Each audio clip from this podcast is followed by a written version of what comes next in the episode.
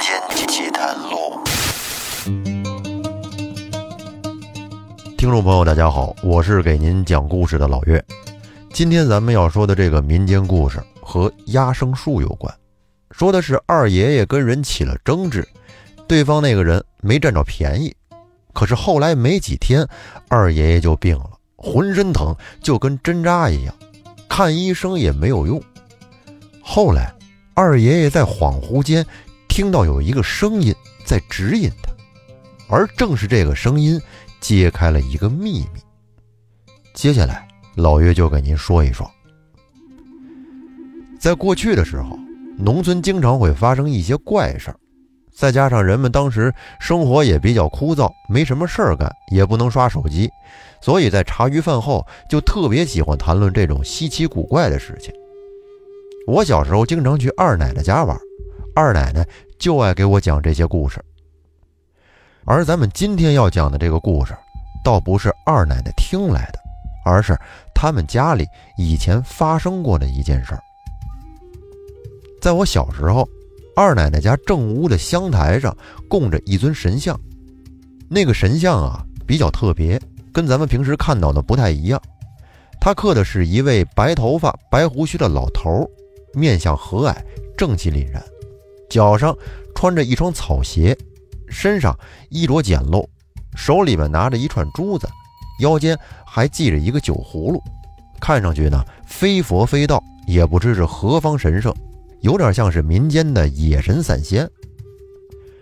二奶奶平日里她不信佛道，只是在初一十五的时候给那尊神像点上三炷香，跪拜祈求可以保平安。家里边无灾无难，非常的虔诚。有一次我去二奶奶家玩，无意中啊，就看见这个神像上怎么有一道裂痕呢？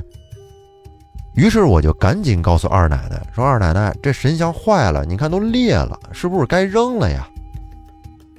二奶奶当时正在干活呢，听了我说的话，笑了笑，跟我说：“你是不知道，这尊神像可不能扔。”它灵验的很，他曾经替你二爷爷挡过灾，所以才裂开的。我听了之后觉得十分好奇，就让二奶奶给我讲讲这是怎么回事啊。于是二奶奶就给我讲了起来。这个事儿说起来得有二十多年了，当时他们家还住在外地，那会儿邻居家盖房子，欺负他们家是外来户。又无儿无女，所以多占了他们家三尺的宅地。二爷爷很生气呀，于是就跑过去跟邻居理论。可谁知那邻居也不是什么善茬，是强词夺理耍无赖。因为他们家是本地人，亲戚朋友多，所以他又找来了不少的亲友帮腔，跟那胡搅蛮缠不说，还威胁二爷爷要打他。可我二爷爷也不是什么善茬，有名的脾气暴。自然也不怂，跟他们是越吵越上头，吵着吵着，两边就打了起来。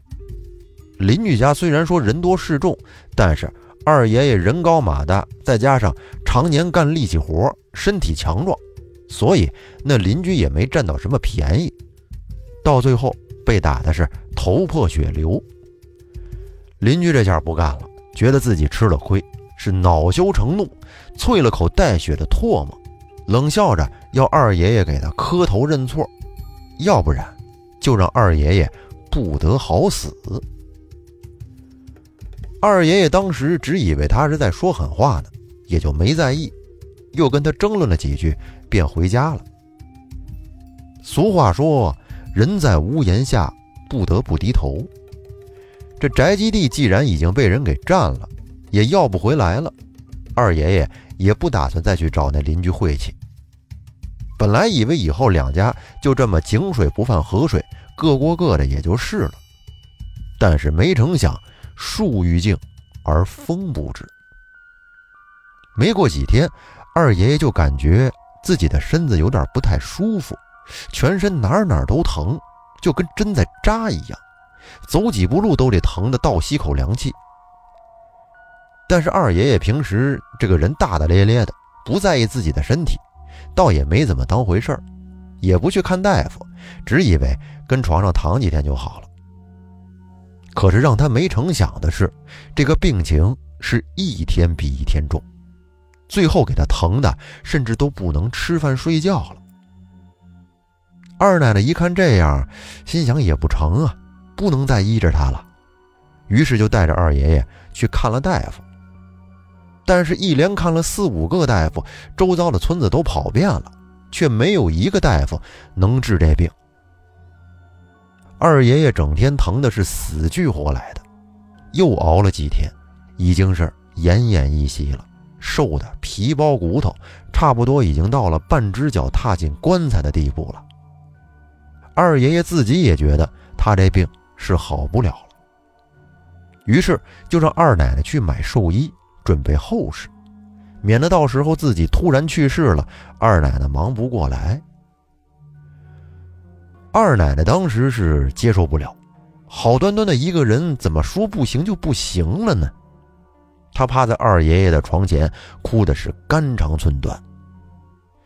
寿衣买来以后，二奶奶本来对二爷爷的病已经不抱希望了，可没想到过了两天，事情。竟然忽然有了转机。那时二爷爷已经快要不行了，夜里躺在床上，意识都有些模糊了。他隐隐约约的就听见有个声音在他耳边说：“大门口柳树下。”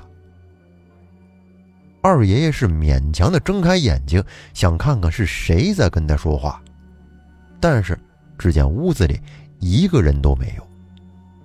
二奶奶这会儿正在外屋睡觉呢，不可能是她说的，而且那个声音也不像是二奶奶，像是个男生。二爷爷只当自己听错了，也没在意。他这刚闭上眼睛想睡觉，那个声音在耳边又响了起来，说的还是那句话。这次二爷爷可是听得清清楚楚的，那个声音有些沧桑，似乎是个老者。而且那句话说的听着有些别扭，像是故意压低的声音，小心翼翼地说出来的。二爷爷觉得有些诧异，便挣扎着抬起头来，又往屋子里看了看，还是没瞧见人。这时，那句话又一次的传了过来，声音是飘飘忽忽，忽远忽近。二爷爷的目光便渐渐的望向了床边。墙上挂着的神龛，在神龛中供着一尊神像。这个神像是二奶奶一次赶山会时从路边旱沟里捡来的，也不知道是谁扔的，看起来很脏，上面都是泥土。二奶奶把这神像捡回来之后，用布擦了擦，就把它供了起来。逢年过节的时候呢，二奶奶想起来就拜一拜，因为连这个神仙是谁都不知道。所以他倒也说不上有多虔诚，有一搭没一搭的跟那儿供着。二爷爷恍惚间，他总觉得这个声音是从神像里传来的。他愣愣地看着神像，看了一会儿，有点撑不住了，刚要躺下，就听到从神像上传来了轻微的咔嚓声。二爷爷赶紧把二奶奶叫了进来。把刚才发生的事情跟他说了一遍。二奶奶听完之后非常吃惊，于是就到神像前一看，只见神像裂开了一道缝。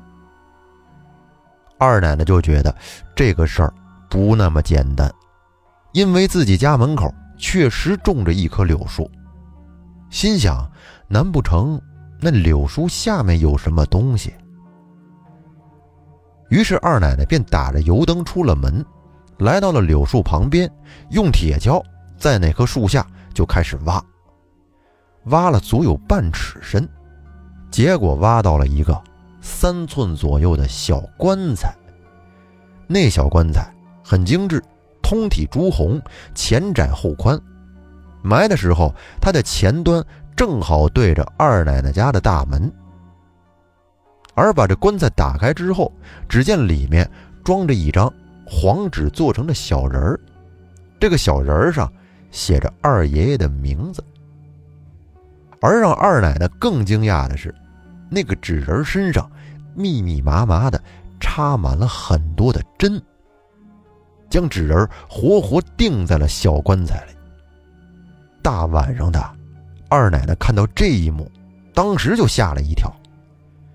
那时农村流传着很多邪术害人的故事，二奶奶也有所耳闻。她知道这是有人在咒二爷爷，想让他死啊！怪不得二爷爷会得怪病呢。于是二奶奶就把那小棺材挖了出来，一把火给烧了。说来也奇怪，那个小棺材一烧，二爷爷马上就觉得身上不疼了。没过几天，这病。竟然好了，身体呢也渐渐的恢复了过来。其实二奶奶也知道这个事儿是谁捣的鬼。她那邻居早年间走南闯北做生意，不知在哪儿学了一些旁门左道的东西，还经常在人前炫耀呢。只是无凭无证的，也不能把人家怎么样，所以只好吃了这个哑巴亏。这个事儿也就这么过去了。后来经过了这个事情之后，没过多久，二爷爷就带着二奶奶搬回了老家。